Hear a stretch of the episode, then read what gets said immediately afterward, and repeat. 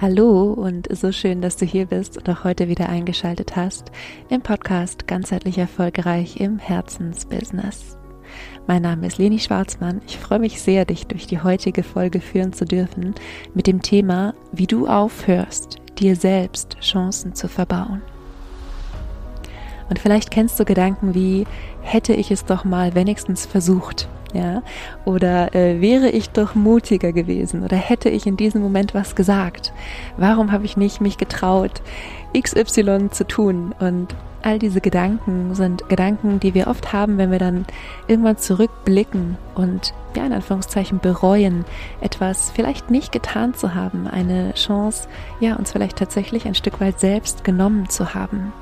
Und deshalb geht es heute mal darum, dieses Muster zu durchbrechen. Du kannst dir einen Zettel und einen Stift holen und ich wünsche dir viel Spaß beim Zuhören.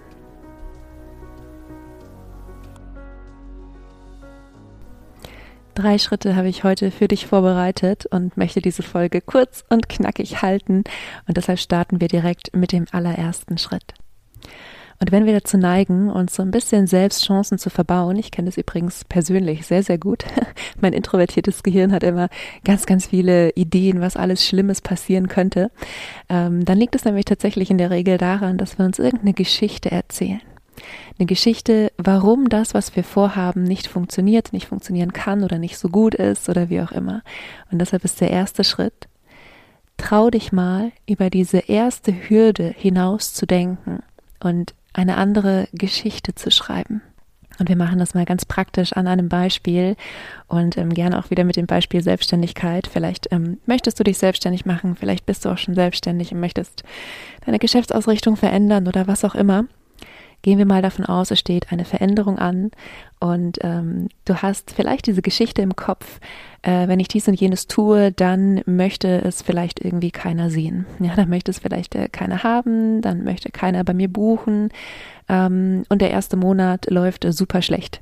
Ja, der erste Monat der Neuausrichtung oder der erste Monat in der Selbstständigkeit, sagen wir so. Und die Geschichte, die unser Gehirn dann relativ schnell macht, ist, alles wird den Bach runtergehen, es wird nie etwas, ähm, wir werden möglicherweise äh, unsere Miete nicht mehr zahlen können und äh, ausziehen müssen und vielleicht nichts anderes finden und was weiß ich, was äh, dein Gehirn dann alles noch macht. Also wie gesagt, mein Gehirn ist sehr, sehr gut darin, aber wir wollen jetzt gar nicht im Drama versinken, sondern einfach mal die Frage stellen, was ist, wenn wir über diese erste Hürde, dass vielleicht der erste Monat oder meinetwegen die ersten drei, vier Monate nicht so gut laufen, was, wenn wir über diese erste Hürde mal hinausdenken?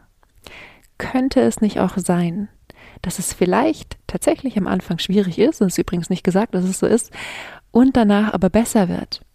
Und selbst wenn nicht, gibt es vielleicht noch Möglichkeiten, zum Beispiel mit einem Nebenjob oder so, dieses Worst-Case-Szenario abzuwenden? Gibt es vielleicht auch die Möglichkeit, ähm, was zu verändern an deiner Angebotspalette oder deinem Marketing oder was auch immer, wie auch immer du dich äh, aufbaust oder jetzt in diesem Beispiel aufgebaut hast. Ähm, gibt es da nicht noch mehr Variablen als dieses völlige alles oder nichts Prinzip? Wir setzen alles auf eine Karte und wenn das nicht funktioniert, sind wir am Ende.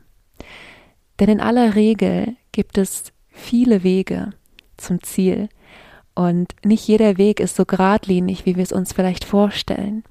Und manche Wege sind aber übrigens auch einfacher, als wir es uns vorstellen. Ja, also ich habe, wenn du mir schon länger zuhörst, dann hast du mich schon mal sagen gehört, ähm, in meinem Leben ist selten was nach Plan gelaufen. Ich habe tatsächlich ziemlich viel von dem, was ich jemals haben wollte, auch bekommen. Aber der Weg dorthin war eigentlich nie so, wie ich ihn geplant hatte. Ja? Also der erste Schritt entlarv mal so ein bisschen die Geschichte, die du dir selbst erzählst, warum irgendwas nicht funktioniert und du diese Chance besser nicht nimmst, ja, und trau dich über diese erste Hürde, die dir in den Sinn kommt, hinauszudenken.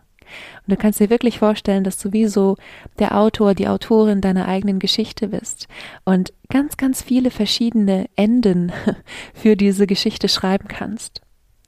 Und wenn du möchtest, kannst du jetzt einfach hier mal kurz auf Pause stellen und dir ganz konkret wirklich die Frage stellen, wie kann es funktionieren? Denn die Frage, was alles schiefgehen kann, beantwortet unser Gehirn in der Regel sehr automatisch. Aber frag dich, wenn du über diese erste Hürde hinaus denkst, wie kann es trotzdem noch funktionieren, dass du an dein Ziel kommst? Der zweite Schritt ist die Frage, und die ist jetzt vielleicht ein bisschen kontraintuitiv, aber ich stelle sie trotzdem, was ist der Vorteil daran, die Chance nicht zu ergreifen? Und es kann sein, dass du jetzt denkst, äh, Leni, ich höre diesen Podcast, weil ich aufhören will, mir selbst Chancen zu verbauen. Und jetzt soll ich mir Gedanken darüber machen, was eigentlich gut daran ist, wenn ich mir Chancen verbaue. Ja, denn auch das dient nur dem Bewusstmachen der, ja, mehr oder weniger unbewussten Muster, die du irgendwo in dir hast und die dich im Moment noch davon abhalten, wirklich, ja, deinen Traum zu verwirklichen und deine Chancen auch zu ergreifen. Und im Beispiel von der geplanten Selbstständigkeit kann es sein, dass du vielleicht gerade in einem Angestelltenverhältnis bist und deine Kollegen super toll findest und Angst hast, in der Selbstständigkeit allein zu sein. Und die Kollegen sind dann natürlich der Vorteil daran, im alten Job zu bleiben. Oder es kann sein, dass du ähm, Angst hast, dass es anstrengend werden könnte, selbstständig zu sein. Dass du es im Moment genießt, und es ist ja einer der Vorteile des Angestelltenverhältnisses, wenn man so will, dass du ähm, ein regelmäßiges Einkommen hast, ähm, dass du keine wie soll ich sagen, oft sind wir ja in der Selbstständigkeit, machen, arbeiten wir nicht nur fachlich, sondern wir haben Sachen wie Buchhaltung, Marketing, ähm, Kundenmanagement, also all solche Sachen, die ähm, irgendwie dazukommen, die vielleicht nicht ganz unsere Geniezone sind, aber zu Beginn der Selbstständigkeit machen wir oft vieles alleine, ja. Und ähm, ein Vorteil daran, nicht dich selbstständig zu machen, in dem Fall könnte eben sein, dass diese ganzen Randthemen nicht auf dich zukommen. Ja, dass du vielleicht nicht irgendwie beim Finanzamt was klären musst oder nicht sichtbar sein musst mit deinem Herzensthema, was dich vielleicht wirklich, wirklich berührt. Also alles das sind Vorteile daran, an diesem Muster dir Chancen zu verbauen, festzuhalten. Deshalb gerne mach kurz auf Pause und frag dich, was ist der Vorteil daran, wenn es nicht klappt oder wenn einfach erstmal alles so bleibt, wie es im Moment ist. Und im dritten Schritt, erkenne die Ängste hinter dieser Chance. Und du kennst wahrscheinlich schon meine Frage, worum geht es jetzt hier eigentlich wirklich? In Bezug auf die Selbstständigkeit könnte es zum Beispiel sein, dass es äh, tatsächlich um Existenzangst geht, ja, tatsächlich um die Angst davor, äh, obdachlos zu sein, auf der Straße zu leben, kein Geld mehr zu haben, sich was zu essen zu kaufen. Das kann sein. Meine Erfahrung ist, ganz oft sind es andere Dinge, die dahinter stehen in Bezug auf die Selbstständigkeit und das Sichtbarsein mit ja den eigenen Herzensthemen, zum Beispiel oft die Angst vor Ablehnung. Denn da, wo wir zeigen, was uns wirklich im Innersten berührt, da sind wir auch ein Stück weit verletzlich. Es könnte zum Beispiel auch sein, die Angst, nicht gemocht zu werden, ja, die Angst, äh, das häufig übrigens bei denjenigen, die so ein bisschen Sorge haben, ähm, keine Kunden äh, zu finden oder ähm, ja nicht gebucht zu werden, die haben häufig auch ein Thema mit dieser Angst, nicht gemocht zu werden im Allgemeinen. Ja, die haben auch, wenn man so will, in diesem Sinne Ablehnung erfahren. Manchmal auch noch, ähm, ja, stehen auch Mobbing-Geschichten dahinter. Achte aber bei diesem Punkt, was sind die Ängste dahinter, auch ganz besonders auf Trigger. Also wenn du zum Beispiel andere Menschen in deinem Umfeld hast, die was ähnliches machen äh, wie das, was du vielleicht machen möchtest, was denkst du dann über sie? Und schau da mal ganz ehrlich hin. Denkst du ähm, vielleicht Dinge wie, na, ob das mal klappt oder ähm, bist du vielleicht unterschwellig? Ja, ist wirklich jetzt ähm, kein, kein Vorwurf an niemanden, kein Angriff niemandem gegenüber. Ähm, bist du vielleicht ein bisschen neidisch darauf, dass sie ihren Weg gehen, ähm, den du selbst dir nicht erlaubst?